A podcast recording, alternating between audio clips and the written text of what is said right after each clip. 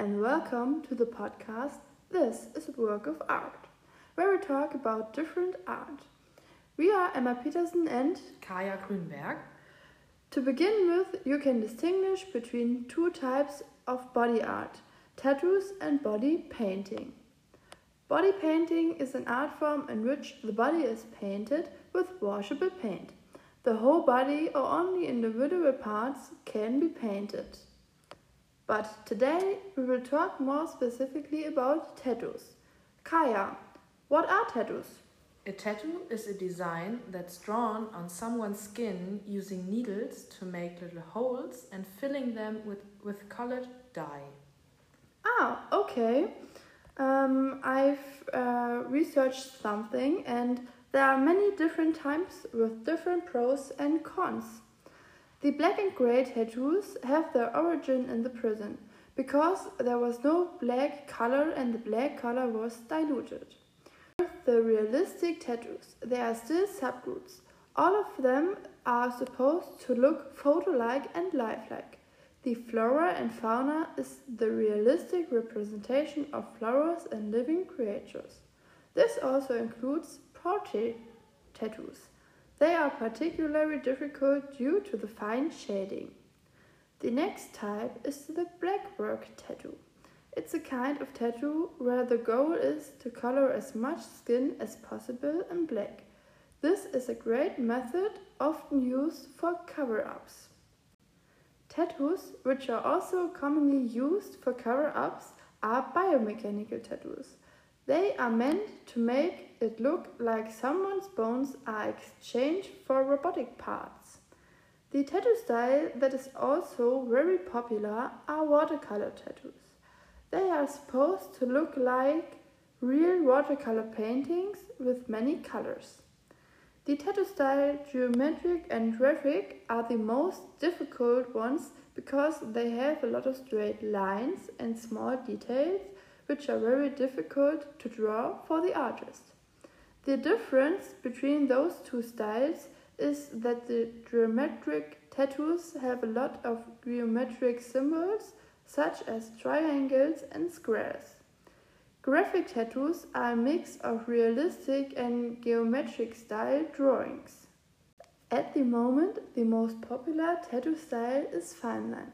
Special about the fine line tattoos is that they have no shading in them, which can make them look minimalistic but also very complicated depending on the image that was chosen. Kaya, do you have any tattoos yet?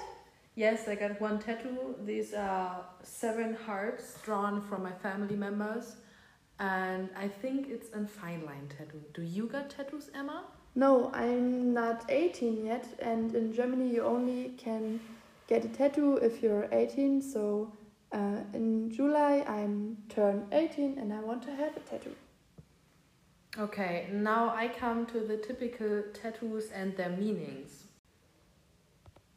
The art of tattoo was practiced early on, and the first trend of tattoos began as early as 1900. There it was considered to memorize large, far graphic, and most important, black tattoos on the body. The Second World War had a big impact on tattoos and the way tattoos were used. Sailors at the time got to know the way of Japanese tattooing and then took the type of tattooing to other countries. But to show trends that everyone has already heard and noticed are the tattoos of the year 1990. This year, more tattoos were, were stitched than ever before. The so called ass antler, which means a tattoo on the tailbone, orange there, and was the best known, but also the most dispersed tattoo trend. The majority of women have embraced the trend. Back then, it was fashionable to wear hip pants and crop tops as a combination, so the tattoo on the tailbone was perfect. If you look at people with tattoos on the tailbone today, they are unfortunately often referred as a general sign. But even today, there are still many trends. Self love tattoos are responsed by many and show the focus of self acceptance. They are meant to convey the message of acceptance to everyone, and those count as a reminder.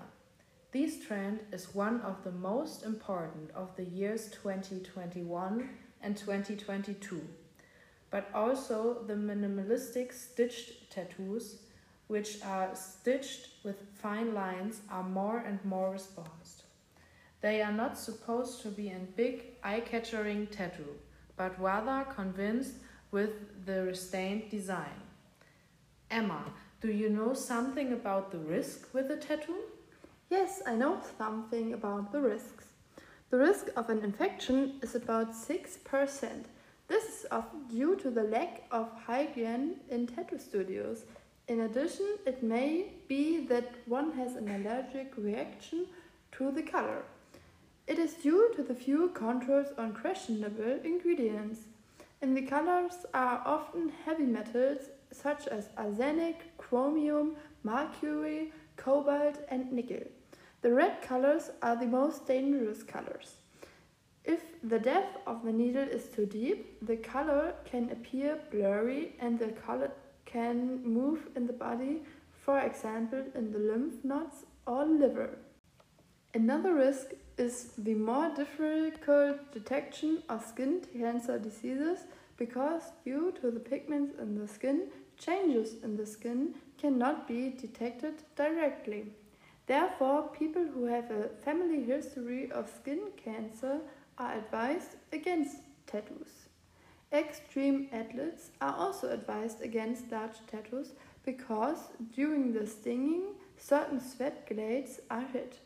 These places produce 50% less sweat, which can cause athletes to have problems with temperature regulation.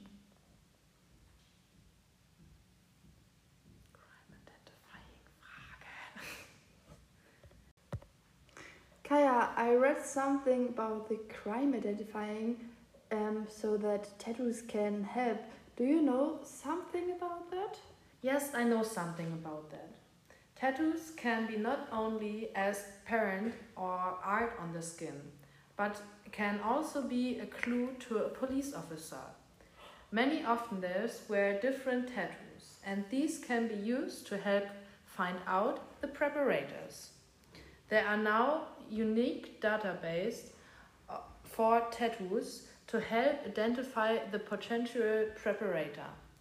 These databases have also stored tattoos of different gangs and can those also establish connections with clans or those uh, bring about a faster process. According to a study, it is also possible that tattoos can reveal the nature of crime. This is possible through a statistic analytic tattoo database. These can be used to find out if some people with special tattoos are more inclined to commit specific crime. But on the other hand, it can also be ruled out which crime are less likely to be committed. The study found out that the younger generation of prisoners tended to have a tattoo.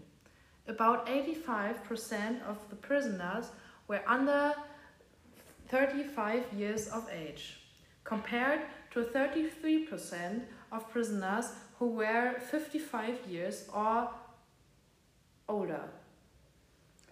So, that was our podcast about tattoo art. Next week, we talk about the body painting art, and we hope you enjoyed our podcast. Bye! Bye!